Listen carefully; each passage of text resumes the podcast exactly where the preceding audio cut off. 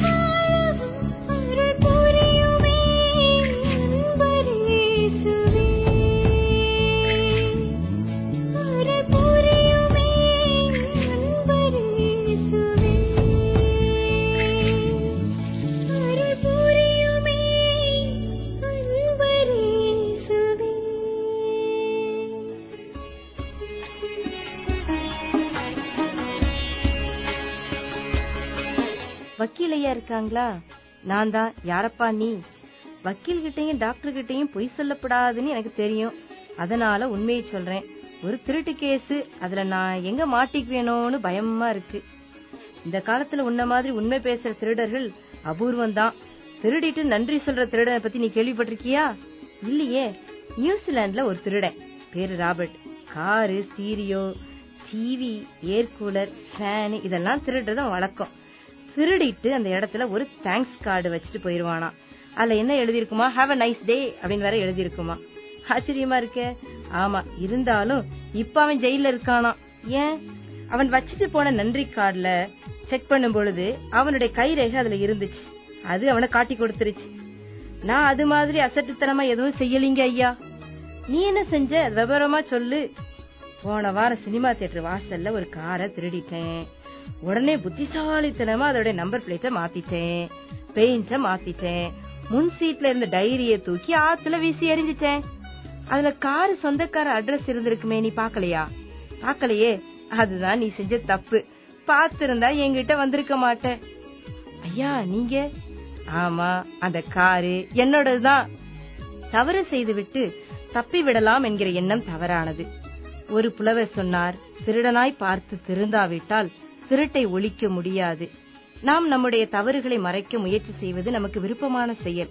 ஆனால் வேதம் என்ன சொல்கிறது என்றால் நீதிமொழிகள் இருபத்தி எட்டாம் அதிகாரம் பதிமூணாம் வசனம் சொல்கிறது. தன் பாவங்களை மறைக்கிறவன் வாழ்வடைய மாட்டான். அவைகளை அறிக்கை செய்து விட்டு விடுகிறவனோ இரக்கம் பெறுவான். நம்மை நாமே கேள்வி கேட்டு பார்ப்போம். நாம் உண்மையிலேயே அறிக்கை செய்கிறோமா? இல்லை அவற்றை மறைக்கத்தான் முயற்சி செய்கிறோமா? கிறிஸ்துவுக்கு முன் அதுவும் நமக்காக தம் ஜீவனையே கொடுத்தவருக்கு முன் மறைப்பதினால் என்ன பிரயோஜனம்? அவற்றை அறிக்கையிடுதல் மிகவும் அவசியம். இருக்கிறதிலேயே கடினமான செயல் என்னவென்றால் நாம் செய்தது தவறு என்று ஏற்றுக்கொள்வதுதான். ஆதி தகப்பனிடமிருந்தே இந்த குணம் வருகிறது என்றும் நாமும் இப்படித்தான் என்றும் சொல்லிவிடவும் கூடாது. நம் இறைவன் நம்மிடம் எதிர்பார்க்கும் அந்த குணத்தை பழகிக் கொள்வோமே என்ன குறைந்து விட போகிறது நமக்கு? சரிதானே நேயர்களே?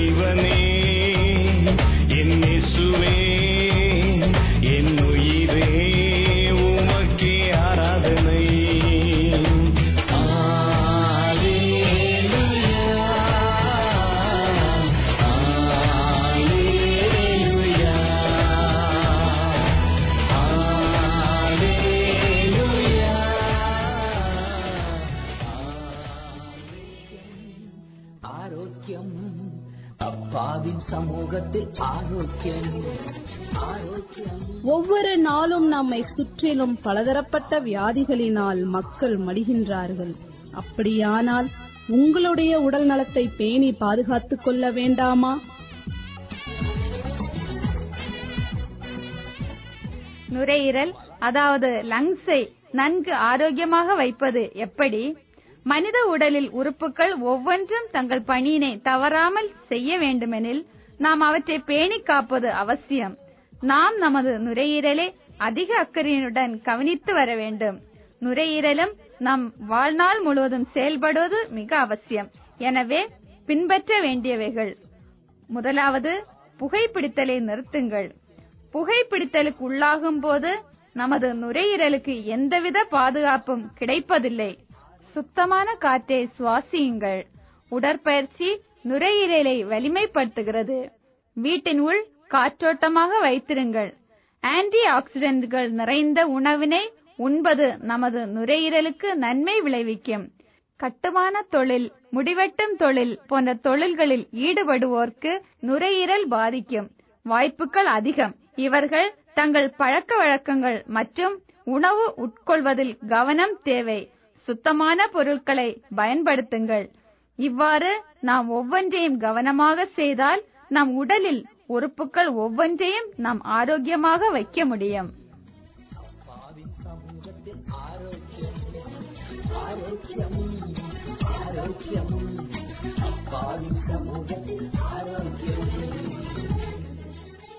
Thank you.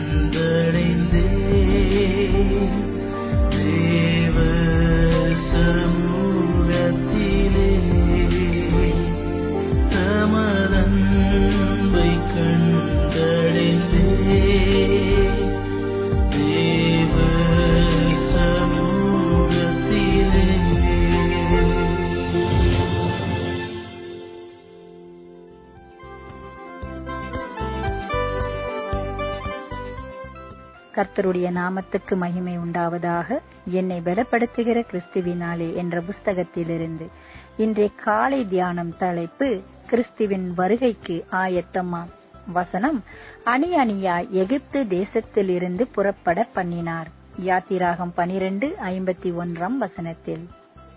நானூத்தி முப்பது ஆண்டுகளாக எகிப்தின் அடிமைதனத்தில் வாழ்ந்து வந்த இஸ்ரவேல் ஜனங்களுக்கு அன்று மிகவும் பரபரப்பாக இருந்தது. கர்த்தர் கட்டளை இட்டது போல பஸ்காவை அடித்து அதன் இரத்தத்தை ஈசோப்பு கொழுந்துகளின் கொத்துகளினால் வாசல் நிலைக்கால்களில் பூசினார்கள். இரவிலே கர்த்தர் எகிப்தியர் அனைவரின் முதற் பேர் அனைத்தையும் மிருக ஜீவன்களின் தலையிற்று அனைத்தையும் அளித்தார் எங்கும் ஒரே கூக்குரல். அப்பொழுது பார்வோனும் அவனுடைய ஜனங்களும் இஸ்ரவேலரை எகிப்து விட்டு போகும்படி துரிதப்படுத்தினார்கள். இஸ்ரவேல் புத்திரர் தங்களது ஜாமான்கள் ஆடு மாடுகள் எகிப்தியரிடம் கேட்டு வாங்கின வெள்ளி பொன் உடைமைகள் எல்லாவற்றுடனும் கானான் தேச பயணத்தை ஆரம்பித்தார்கள். பல ஜாதியான ஜனங்கள் அவர்களோடு கூட பல ஜாதியான ஜனங்கள் அநேகர் போனதும் அன்றி. யாத்திராகும் பனிரெண்டு முப்பத்தி எட்டாம் வசனத்தில் எகிப்திலே பெரிய சங்காரம் எங்கும் கூக்குரல். என்ன நடக்கிறது என்று அநேகருக்கு தெரியவில்லை. இஸ்ரேல் ஜனங்களுக்கு மோசே இது பற்றியதான காரியங்களை சொல்லி விழிப்புணர்வு ஏற்படுத்தியிருந்தார். சில நாட்களாகவே அங்கு நடந்த வாதைகளினால் மக்கள் கலங்கி போயிருந்தனர்.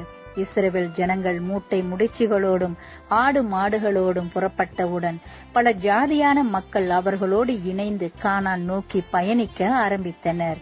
அவர்களில் சிலர் தங்கள் முதல் பிள்ளையை இழக்க கொடுத்தவர்களாக இருக்கக்கூடும். ஏற்கனவே நடந்த வாதைகளினால் பெரிதும் பாதிக்கப்பட்டவர்களாகவும் இருக்கக்கூடும். இவ் அவர்களுக்கும் விடுதலை தேவைப்பட்டது. அதுபோல இன்று பாவ வாழ்வில் விடுதலை வேண்டும் என்று உணர்வடைந்த பலர் பரம காணானின் பயணத்தை கர்த்தருடைய பிள்ளைகளுடன் இணைந்து செய்கிறார்கள். நல்லதுதான். ஆனால் வழியில் நடந்தது என்ன? பின்பு அவர்களுக்குள் இருந்த பல ஜாதியான அந்நிய ஜனங்கள் மிகுந்த இச்சை உள்ளவர்களானார்கள்.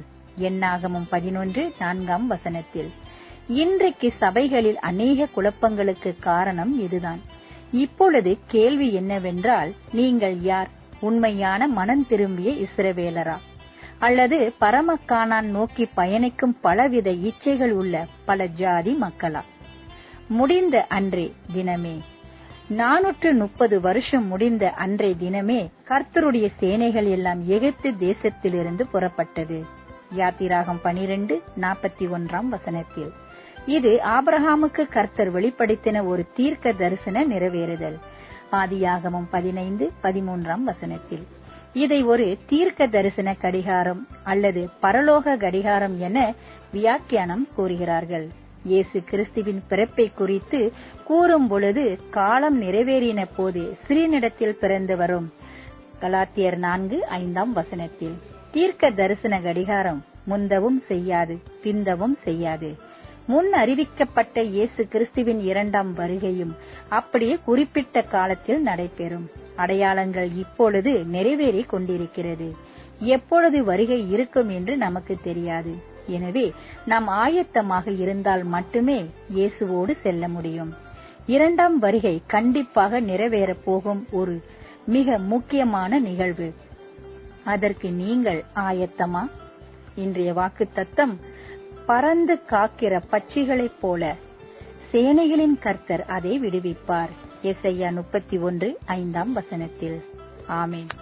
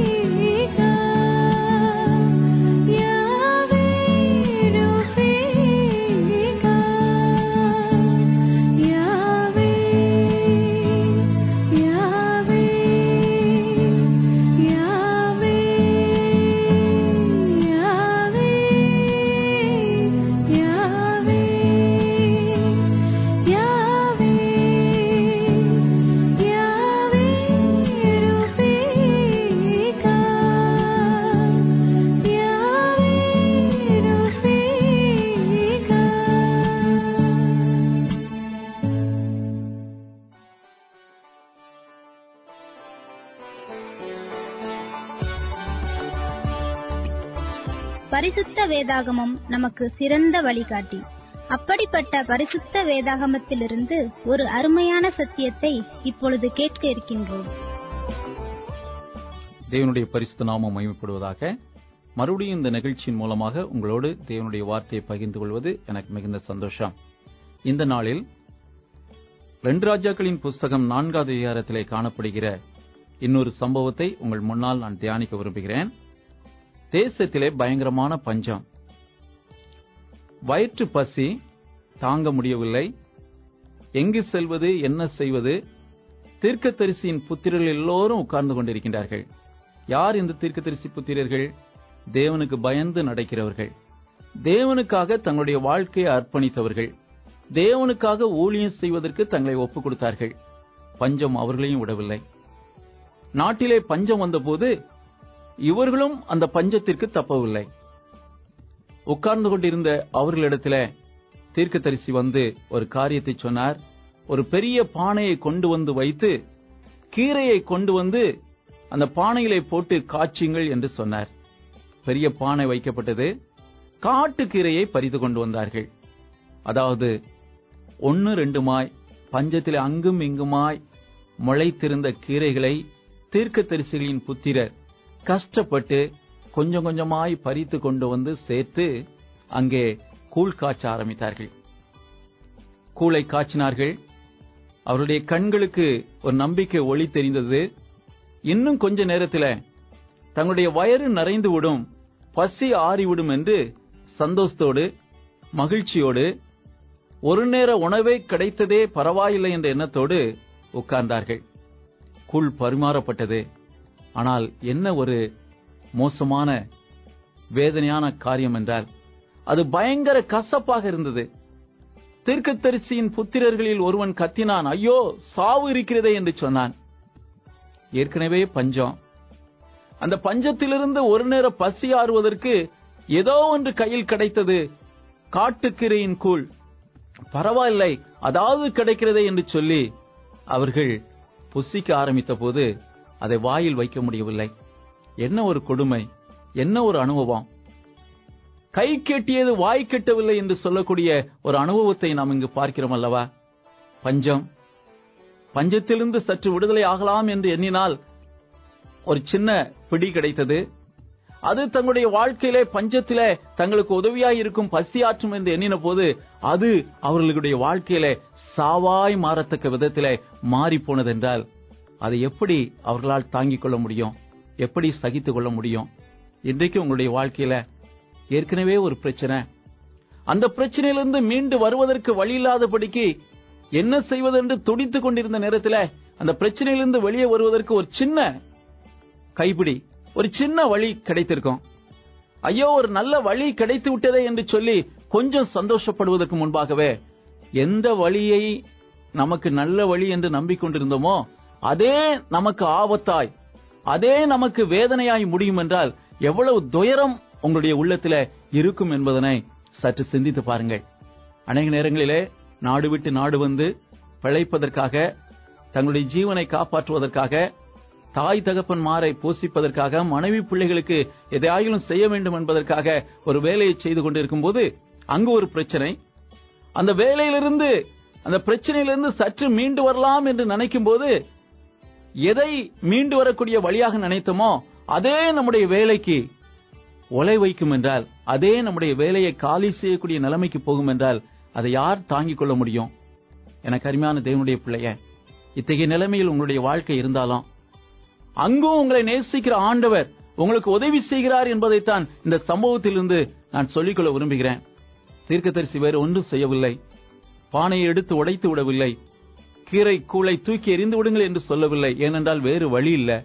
ஒன்றே ஒன்று செய்தார். ஒரு மாவை கொண்டு வர சொன்னார். ஆண்டோடைய நாமத்தினாலே அந்த மாவை அந்த கூளோடு கலந்து விட்டார்கள். நாற்பத்தி ஒன்றாவது வசனத்தில தீர்க்கதரிசி சொல்லுகிறார் அப்புறம் பானையிலே தோஷம் இல்லாமல் போயிற்று. ஒரு மாவு கலக்கப்பட்டது பயங்கர கசப்பானது. நாவிலே வைக்கக்கூட முடியாத அளவிற்கு கசப்பு. சாவு உள்ளது. அற்புதமாய் ஒரே நொடியிலே ஒரு பெரிய விடுதலையை கொண்டு வந்தது. அவர்கள் புசித்தார்கள் இழைப்பாறினார்கள் தங்கள் வயறு நிறைந்தது ஆண்டவரை துதித்தார்கள்.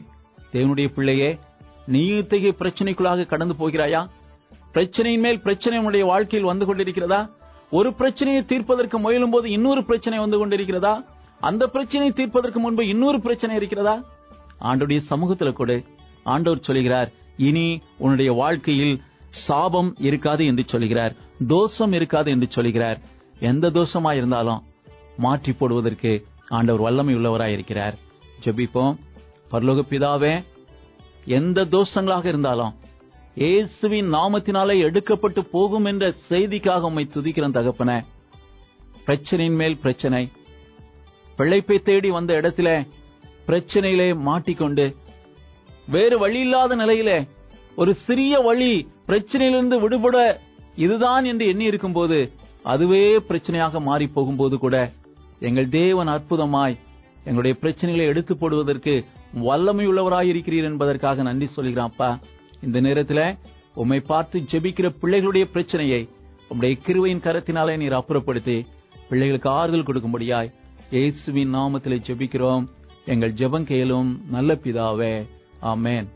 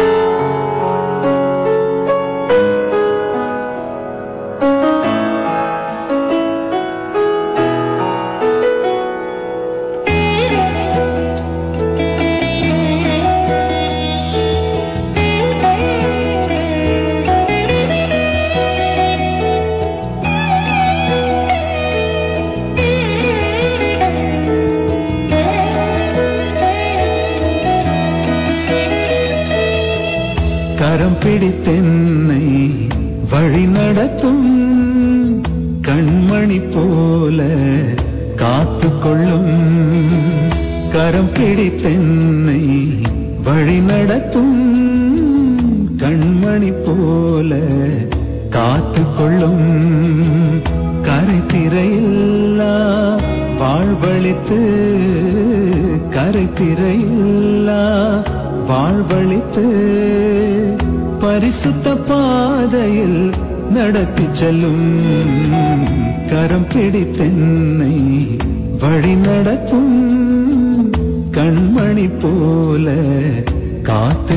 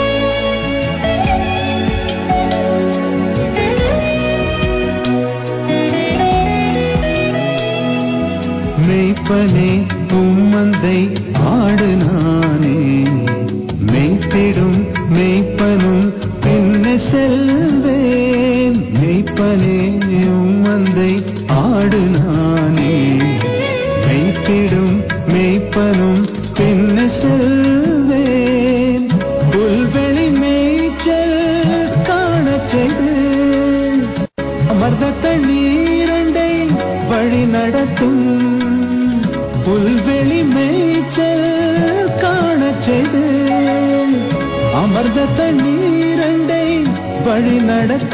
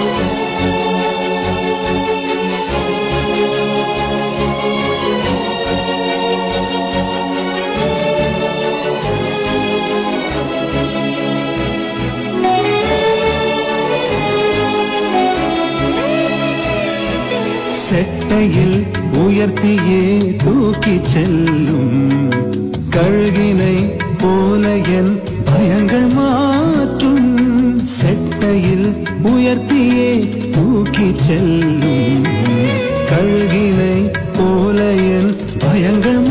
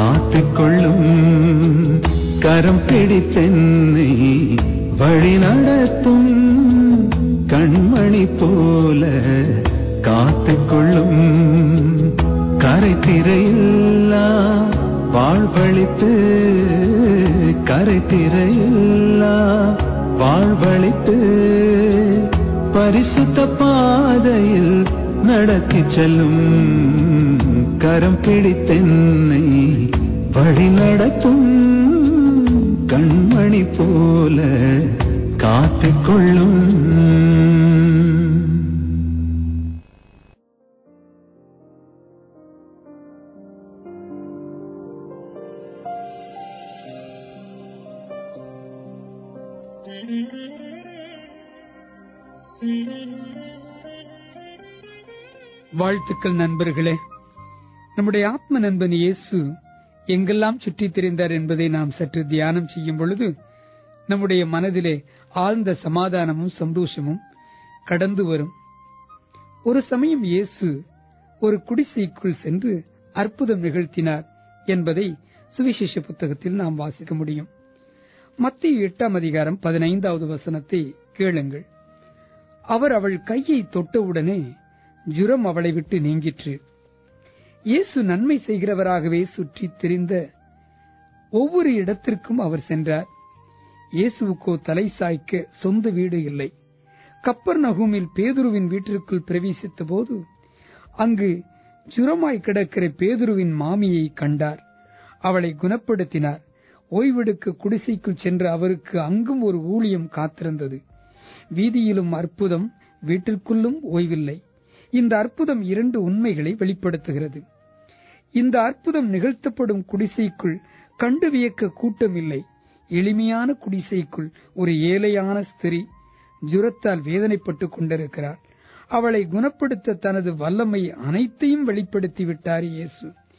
இயேசு எப்போதும் எவருக்கும் எவ்விடத்திலும் உதவ ஆவலுள்ளவராகவே இருக்கிறார். தன்னை மெச்சிக்கொள்ள கூட்டம் கூடிவிட்டால் அம்பலத்தில் அனைத்து பலத்தோடு ஆடிவிட்டு தன்னை காண ஒருவரும் இல்லாத அந்தரங்கத்தில் அடக்கிக் கொள்பவர் இந்த உலகத்தில் அநேகர் இருக்கும்போது இயேசு அப்படி செயல்பட மாட்டார். கூட்டமோ குடிசையோ இயேசு காட்டும் அன்பின் ஆழத்திற்கு தொண்டின் மேன்மைக்கும் அளவே இல்லை. மற்றும் ஒரு சங்கதி. இந்த அற்புதத்தை அனுபவித்த பேதுருவின் மாமியை சற்று உற்று பாருங்கள். தான் குணமடைந்த உடனே அவள் எழுந்திருந்து தனக்கு கிடைத்த முழு பலத்தோடும் தனது குடிசைக்குள் வந்தவர்களுக்கு பணிவிடை செய்ய ஆரம்பித்து விட்டார் நான் சேவை செய்யவே மீட்கப்பட்டேன் என உணர்ந்துதான் பெற்ற புது பலனை சேவை செய்யவே பயன்படுத்த வேண்டும் என தீர்மானம் செய்தார் கிறிஸ்து நமக்கு ஈவாக கொடுத்திருக்கும் ஜீவன் சுகம் அந்தஸ்து வரங்கள் ஆகியவற்றை வைத்து நாம் என்ன செய்ய போகிறோம்? பேதுருவின் மாமியோ இறை பணிக்கே தன்னை அர்ப்பணித்தார். தான் பெற்ற புது பலனை தனக்குள்ளே அவள் வைத்துக் கொள்ளவில்லை. உன்னையும் தொட்டு குணப்படுத்தினாரே நீ அவருக்கு என்ன செய்தாய்? கருணை கடலே நான் பெற்றவைகளை உமக்கே அர்ப்பணித்து உமக்குள் சங்கமாகிறேன் என்று நீ சொல்ல மாட்டாயா? செபிப்போமா? அன்புள்ள ஆண்டவரே தம்முடைய திருக்குமாரன் இயேசு எங்கள் ஆத்ம நண்பன் எங்கள் மத்தியிலே அலைந்து தெரிந்து கொண்டிருக்கும் பொழுது ஆண்டவரே நாங்கள் எங்கே சிக்கிக் கொண்டிருந்தாலும் நாங்கள் இருக்கின்ற இடத்திலே வந்து எங்களுக்கு சேவை செய்கின்றாரே. அவருடைய அன்பிற்கு நாங்கள் கொடாகொடி ஸ்தோத்திரம் செலுத்தி வணங்குகிறோம் ஆண்டவரே. குடிசைக்குள் சென்று அந்த பேதுருவின் மாமியை சுகப்படுத்திய தெய்வம் இருட்டறைக்குள்ளே சிக்கிக் கொண்டிருக்கக்கூடிய எங்களுடைய வாழ்க்கையிலும் வந்து எங்களை தூக்கி எழுப்ப வேண்டுமாய் செபிக்கின்றோம்.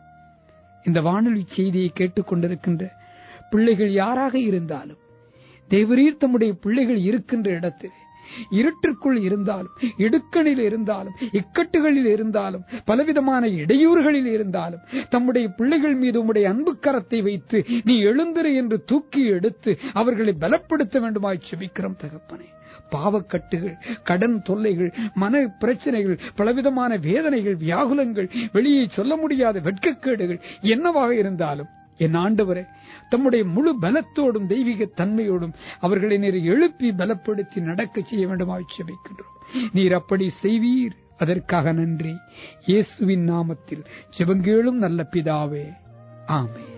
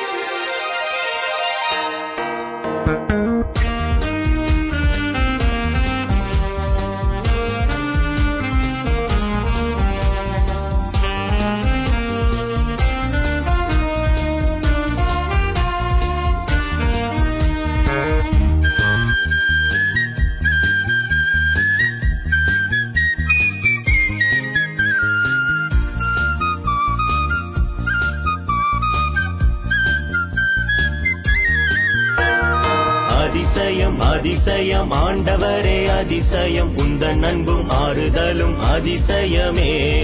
அவசியம் அவசியம் ஆண்டவரே அவசியம். உன் கிருபை மகிமை அவசியமே. ஆசிர்வாதம் அதிசயம் அரவணைப்பு அவசியம். உயிர் கொடுத்தாய் அவசியம் உயிர் தெழுந்தாய் அதிசயம். அதிசயம் அதிசயம் ஆண்டவரே அதிசயம். உந்த நண்பும் ஆறுதலும் அதிசயமே.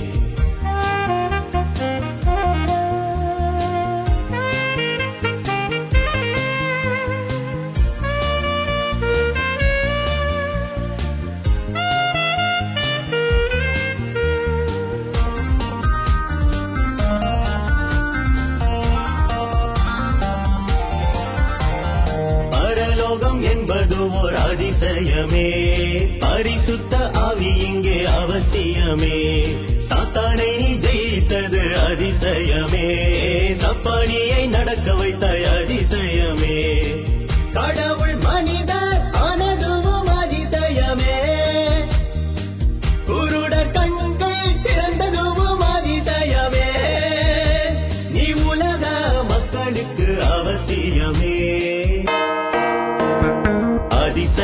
அதிசயம் ஆண்டவரே அதிசயம். உந்தன் அன்பும் ஆறுதலும் அதிசயமே. அவசியம் அவசியம் ஆண்டவரே அவசியம். உன் கிருபை மகிமை அவசியமே.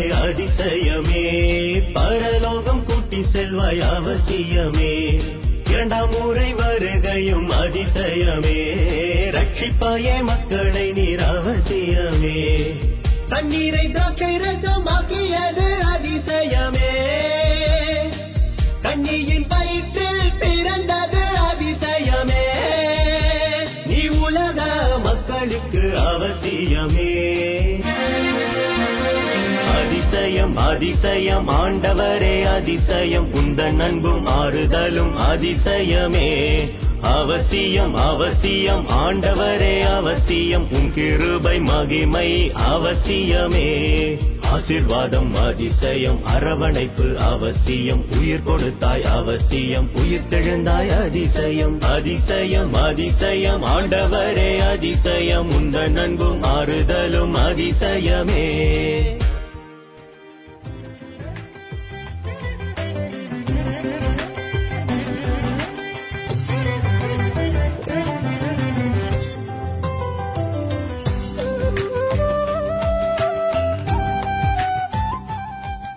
கர்த்தருடைய நாமத்துக்கு மகிமை உண்டாவதாக. பனித்துளி என்ற புஸ்தகத்திலிருந்து ஒரு அதிகாரத்தை நான் வாசிக்கின்றேன். தலைப்பு மனித கோபம் தேவ மகிமையை விளங்க பண்ணக்கூடும்.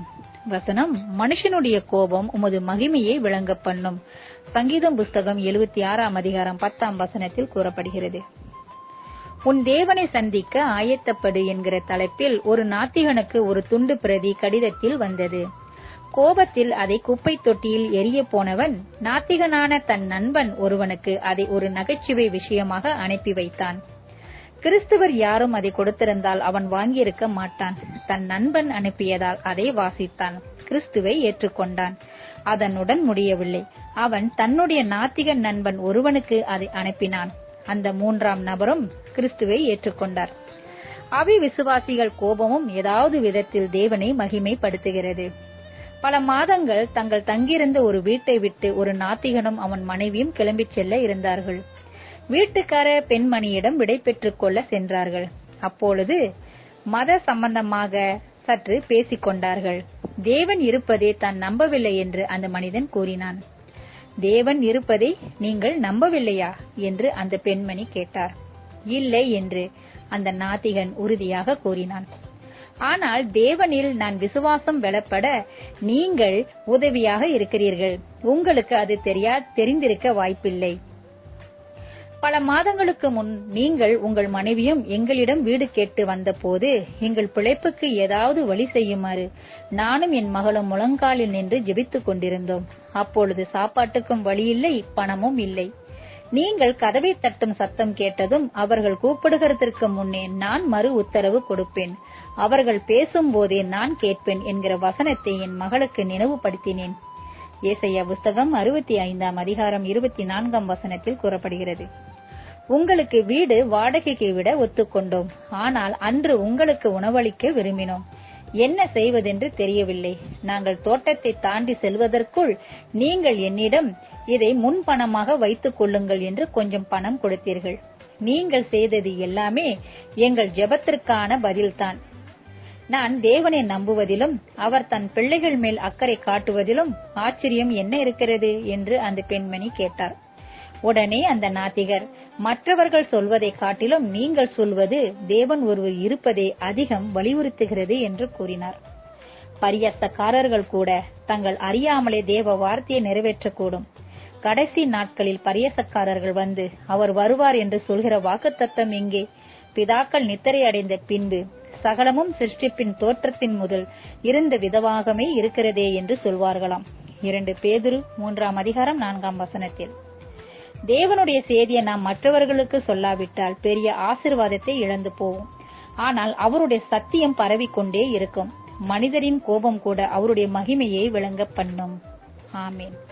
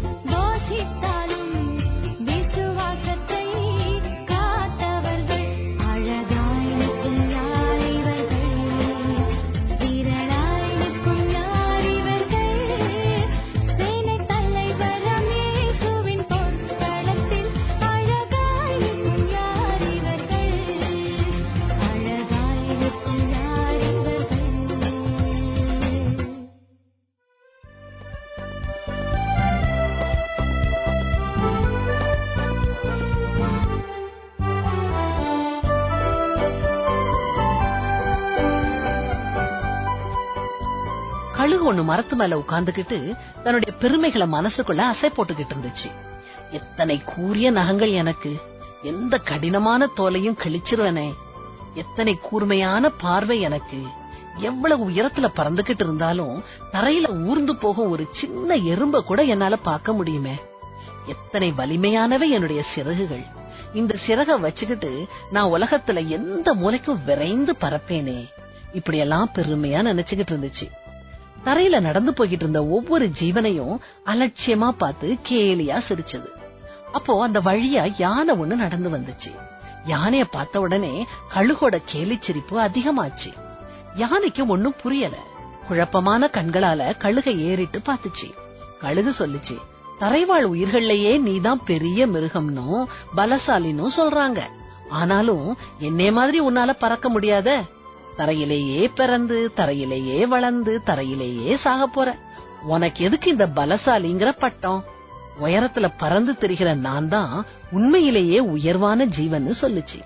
யானை அமைதியா பதில் சொல்லுச்சு. நான் தரையில திரிஞ்சாலும் நான் பிளிரும் போது பரலோகத்தை நோக்கி தான் என் கண்கள் இருக்கும். நீயும் உயர்ந்த வானத்துல சஞ்சரிச்சாலும் உன் கண்கள் குப்பையில கிடக்கும் அழுகி போன பிணத்தை தானே தேடுது? நாம எவ்வளவு உயரத்துல இருக்கோங்கிறது முக்கியம் இல்ல. நாம எதன் மேல நோக்கமா இருக்கோங்கிறதுல தான் நம்முடைய உயர்வே இருக்குது. கழுகு வெக்கப்பட்டு பறந்து போச்சு. என் நண்பரே நாம எந்த நிலையில இருந்தாலும் நம்முடைய கண்கள் எப்பொழுதும் கர்த்தரையே நோக்கி இருக்கணும். பொருளாதாரத்துல எத்தனை உயர்ந்தவங்களா இருந்தாலும் கேவலமான காரியங்கள்ல நோக்கமா இருக்கிறவங்கள கர்த்தர் வெறுக்கிறாரு. தேவன் சொல்றத கேளுங்க.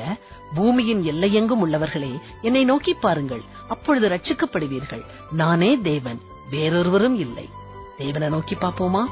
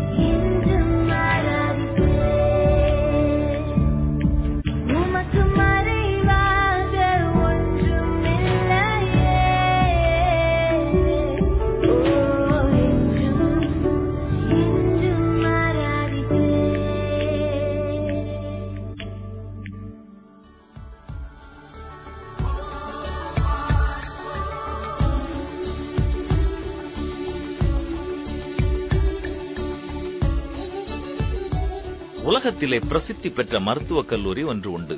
அதில் உள்ள பேராசிரியர் மாணவர்களிடம் ஒரு கேள்வியை கேட்டார். அது ஒழுங்கு நெறி சார்ந்த ஒரு கேள்வி. அவர் அந்த குடும்பத்தின் வரலாற்றை கூறுகிறார் தகப்பனுக்கு பயங்கரமான நோய் தாய்க்கோ எலும்புரிக்கு நோய் அவர்களுக்கு ஏற்கனவே நான்கு குழந்தைகள் முதல் குழந்தை கண் பார்வையற்றது இரண்டாவது பிறந்தவுடன் இறந்துவிட்டது மூன்றாவது செவிட்டூமை நான்காவது குழந்தைக்கு தாய்க்கு உண்டான எலும்புருக்கி நோய் இப்பொழுது தாய் மீண்டும் கற்பம் தரித்திருக்கிறாள். அந்த பெண்ணும் அவள் கணவனும் உங்களிடம் ஆலோசனைக்காக வருகிறார்கள். நீங்கள் சரி என்று சொன்னால் அவர்கள் கருச்சிதைவு செய்து கொள்ள தயாராக இருக்கின்றனர். இந்த நிலையில் நீங்கள் என்ன ஆலோசனை சொல்வீர்கள் என்றுதான் அந்த பேராசிரியர் கேட்டார்.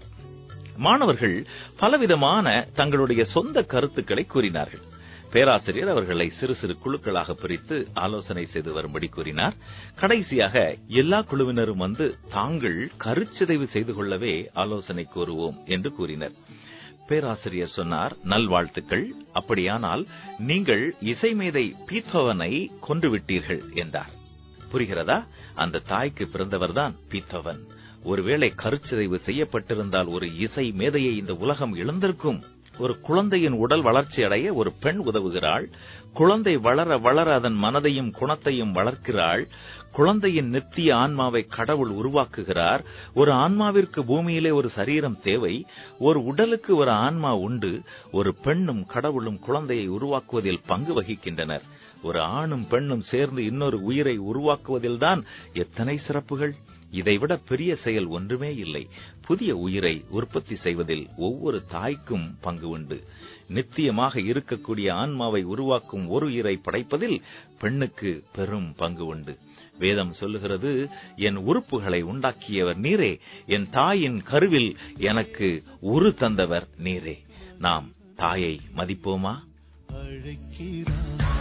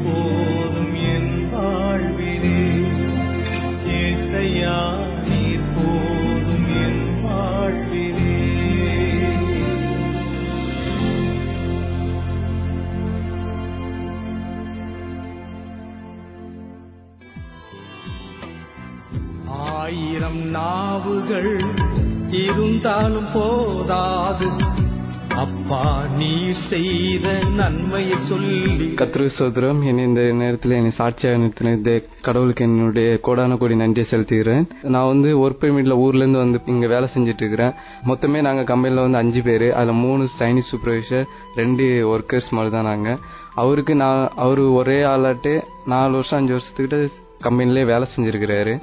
நான் வந்த பிறகு அவருக்கு வந்து எந்த ஒரு எந்த ஒரு வசதியும் அவருக்கு இல்லாம போயிடுச்சு. குறை வர. அதனால அவர் வந்து என் மேலே வந்து நான் செய்த அவர் செய்த தப்பா இருந்தாலும் சரி யார் சூப்பர்வைசர் செய்த தப்பா இருந்தாலும் சரி என் ரூம்ல நடக்கிற பிரச்சனைக்கு என்னைய சொல்லிக்கிட்டே இருந்தாங்க. நானும் என்ன பண்ணுது? நான் செய்யல செய்யலன்னு சொன்னாலும் நம்புறதுக்கு ஆள் இல்லை. ஏன்னா நான் புதுசா வந்திருக்கேன். வந்தோடனே இவன் வந்தோடனே இப்படி பண்றான் அப்படிங்கிற மாதிரி பேசிட்டு இருந்தாங்க. கம்பெனில ஜாமானம் காணாம போகுது அப்படின்னு சொன்னாங்க. சொல்லிட்டு என்கிட்ட இருந்துட்டு ரூம் கீயை கூட என்கிட்ட இருந்து வாங்கினாங்க. ஒரு நாள் என்ன பண்ணாங்க நைட் வெளியே போயிட்டு வந்தேன். பத்து மணிக்கு மேல ரூமுக்கு வர முடியும் அந்த ரூம்ல இருந்தவரு கதவு பூட்டி வெளியே நிப்பாட்டி வச்சிருந்தாங்க. ராத்திரி நான் எதுவுமே பண்ண முடியாம நான் இருந்துட்டு இருந்தேன். மறுநாள் கம்பெனில போய் கேட்டேன். கீ கொடுத்தாங்க. ஆனா வந்து அதுக்குள்ள அவங்க வந்து ஆனாலும் என்னை நம்பல. ஏதோ பிரச்சனை ஆயிடுச்சு அப்படிங்கறதுனால கொடுத்தாங்க. இவன் கம்ப்ளைண்ட் பண்ணிடுவான் அப்படின்னு சொல்லிட்டு. மீண்டுமா நான் என்ன செய்யறது நம்ம இப்படி பாதிப்பட்டு இருக்கோமே எதுனால நம்மள தானே சொல்றாங்க? நம்ம இப்பதானே பணம் கட்டிட்டு வந்தோம். இவ்வளவு கஷ்டத்துல இருக்கிறோமே. எப்போ நான் ஒரு நாள் சோர்ந்து போய் உட்கார்ந்து இருக்கும்போது எனக்கே நோய்வாய்ப்பட மாரி ரொம்ப இதா இருந்துச்சு. நான் என்ன பண்ணதுன்னு தெரியாம நான் கடவுள்கிட்ட ஜோம் பண்ணிட்டு இருந்தேன். கடந்த ஒரு மூணு நாளைக்கு முன்னாடி கம்பெனில வந்து திருட்டு கேஸ் விஷயமா வந்து இப்போ சிஐடி போலீஸ் வந்து எங்க கம்பெனில இருந்து ஒருத்தர் அரெஸ்ட் பண்ணிட்டு போனாங்க. இப்போ வந்து இது நிமித்தமா கம்பெனில காணாம போன பொருள் இப்போ அவனோட பில் புக் இதெல்லாம் செக் பண்ணி பார்த்ததுல கம்பெனில இருந்து திங்ஸ் எடுத்து பில் புக்கை கிழிச்சு அதுல இருந்து காசு எடுத்துருக்கிறாரு. இந்த மாதிரி நிறைய தெரிஞ்சு இருக்கு இப்போ. இப்போ வந்து எல்லாமே அவங்க அவங்க என்கிட்ட எதுவுமே பேசல இன்னும். இருந்தாலும் அவங்களுக்கு இப்போ தெரியும் எல்லாமே என்னன்ட்டு. ஆனாலும் எனக்கு அங்க இருக்க விருப்பம் இல்லை. ஆனா கடவுள்கிட்ட நல்லா ஜோம் பண்ணேன். அப்போ வந்து தேவன் எனக்கு ஒருத்தரோட நினைவை எனக்கு கொடுத்தார். அவரோட அவருக்குன்ட்ட நான் ஃபோன் பண்ணி எனக்கு வேலை வேணும் அப்படின்னு கேட்டேன். இப்போ அவரு என்னோட ஃப்ரெண்டு கம்பெனிக்கு நான் அவனை கூப்பிடுறேன் காசு கேட்க வேணாம் அப்படின்னு சொல்லியிருக்கிறாங்க. நானும் போய் கேட்டேன் இப்போ எனக்கு வந்து வேலை சமீபத்தில் ஓகே சரியாயிடுச்சு இந்த வார கடைசியில் நான் ஊருக்கு போயிட்டு நான் அடுத்த வாரத்தில் அங்கே திரும்பி வர மாரி இருக்குது. நம்ம வந்து சோர்ந்து போற நேரத்திலே நம்மள்ட்ட வந்து நம்ம வந்து பைபிள் எடுத்து படிக்கும்போது கடவுள் கண்டிப்பா நம்மளோட பேசுவார். அவர் நம்மள்ட்ட பேசல நம்ம வந்து அவர் ஜீவிக்கும் போது நம்ம எப்படி நம்ம கடவுள்கிட்ட நம்ம கேட்கறது அப்படின்னு நீங்க நினைக்கிறது தவறு. நினைக்காத போது ஆபத்திலே உன்னோட கூட இருப்பேன்னு வேற சொல்லியிருக்கிறார். அதே போல நீங்க வந்து அவரோட வசனங்களை நீங்க எடுத்து படிக்கும்போது கண்டிப்பா உங்களுக்கு ஆறுதலாகவும் உங்களுக்கு ஜீவனுள்ள நல்ல ஒரு பிரோஜனமாகவும் இருக்கும். அதே போல உங்களுடைய வாழ்நிலை எது இருந்தாலும் நீங்க வந்து நம்பிக்கையோட கடவுள்கிட்ட கேளுங்க. கண்டிப்பா அது நடக்கும். கத்திருக்கு சோத்திரம் சொல்லி இந்த சிறுசாட்சி முடித்துக் கொள்கிறேன். ஆமென்.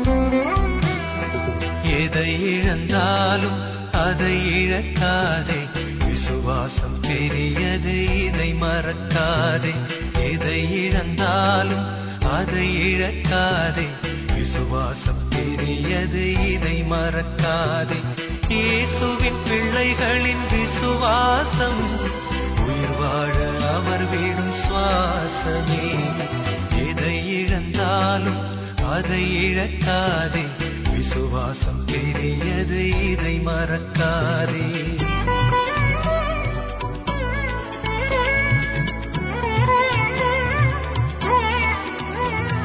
யோகுவின் முன்னிலையை பார்க்கிலும் அவரது பின்னிலை ஆசிர்வாதமே.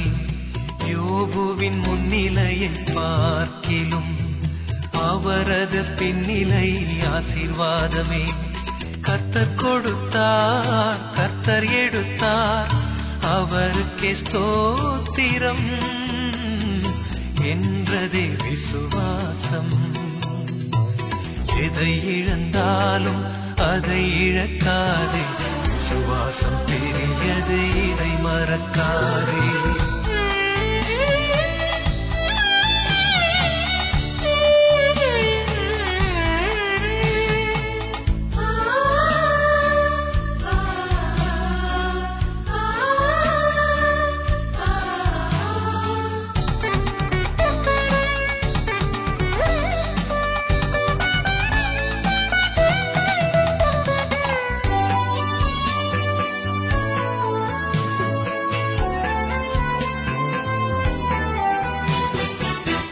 ஆபிரகாம் என்றொரு பக்தன் இருந்தான் மகனையே பலியாக ஒப்பு கொடுத்தான் ஆபிரகம் என்றொரு பக்தன் இருந்தான் மகனையே பலியாக ஒப்பு கொடுத்தான் மரணத்தினின்று காப்பாற்ற வல்ல தேவனை விசுவாசித்தான் மகிமையை கண்டு கொண்டான் எதை இழந்தாலும் அதை இழக்காதே.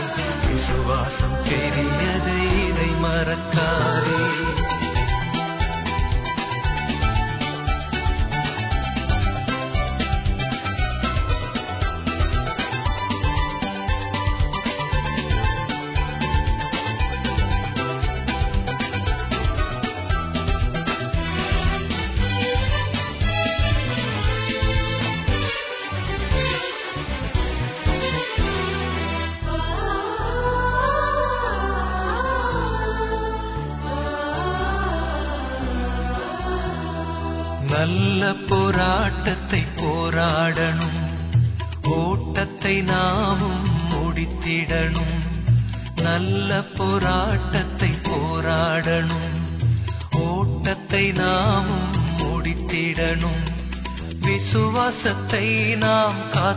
கொள்ளணும் அப்போது கிரீடம் உண்டு. நீதியின் கிரீடம் உண்டு. எதை இழந்தாலும் அதை இழக்காதே. விசுவாசம் பெரியது இதை மறக்காதே. எதை இழந்தாலும் அதை இழக்காதே. விசுவாசம் பெரியது இதை மறக்காதே. இயேசுவின் பிள்ளைகளின் விசுவாசம். உயிர் வாழ அவர் விடும் சுவாசமே. எதை இழந்தாலும் அதை இழக்காதே. விசுவாசம் பெரியது இதை மறக்காதே. விசுவாசம் பெரியது இதை மறக்காதே. விசுவாசம் பெரியது இதை மறக்காதே. மத்தேயு பதினொன்று இருபத்தெட்டு இருபத்தொன்பது. வருத்தப்பட்டு பாரம் சுமக்கிறவர்களே நீங்கள் எல்லாரும் என்னிடத்தில் வாருங்கள். நான் உங்களுக்கு இளைப்பாறுதல் தருவேன். நான் சாந்தமும் மனத்தாழ்மையுமாயிருக்கிறேன் என் நுகத்தை உங்கள் மேல் ஏற்றுக்கொண்டு என்னிடத்தில் கற்றுக்கொள்ளுங்கள். அப்பொழுது உங்கள் ஆத்துமாக்களுக்கு இளைப்பாறுதல் கிடைக்கும். வெளிப்படுத்தின விசேஷம் மூன்று இருபது. இதோ வாசற்படியில் நின்று தட்டுகிறேன். ஒருவன் என் சத்தத்தை கேட்டு கதவை திறந்தால் அவனிடத்தில் நான் பிரவேசித்து அவனோடே போஜனம் பண்ணுவேன். அவனும் என்னோடே போஜனம் பண்ணுவான்.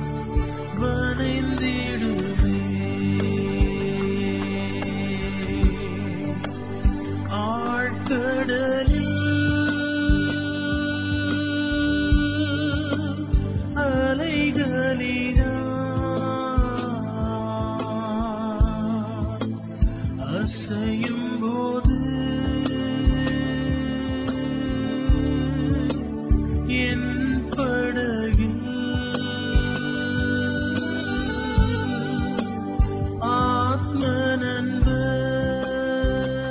இந்த ஆத்ம நண்பன் என்ற நிகழ்ச்சி ஒவ்வொரு ஞாயிற்றுக்கிழமையும் ஒளிபரப்பப்படுகிறது.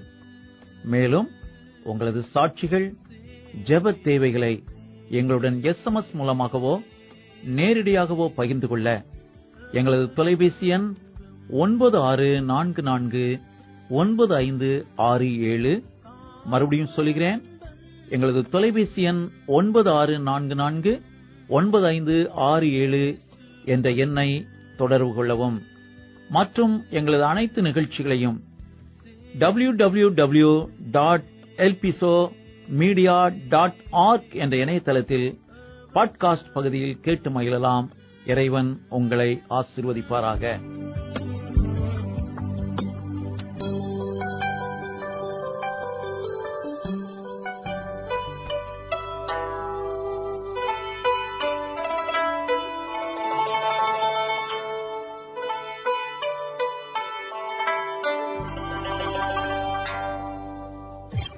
நண்பர்களே அநேகர் இந்த நிகழ்ச்சிகளை தொடர்ந்து கேட்கிறீர்கள் என்பதை நாங்கள் நம்புகிறோம். உங்கள் தொலைபேசி மூலமும் அறிகிறோம். தொடர்ந்து கேளுங்கள். உங்கள் கருத்துக்களை எங்களுடன் பகிர்ந்து கொள்ள தவறாதீர்கள். மனதுக்கினிய கானங்கள் ஆறுதல் கொடுக்கும் வசனங்கள் இவை அனைத்தும் உங்களை மகிழ்வித்திருக்கும் என்பதை நிச்சயம் நம்புகிறோம். ஒவ்வொரு வாரமும் இந்நிகழ்ச்சியை தொடர்ந்து கேளுங்கள். ஆசீர்வாதத்தை பெற்றுக் கொள்ளுங்கள்.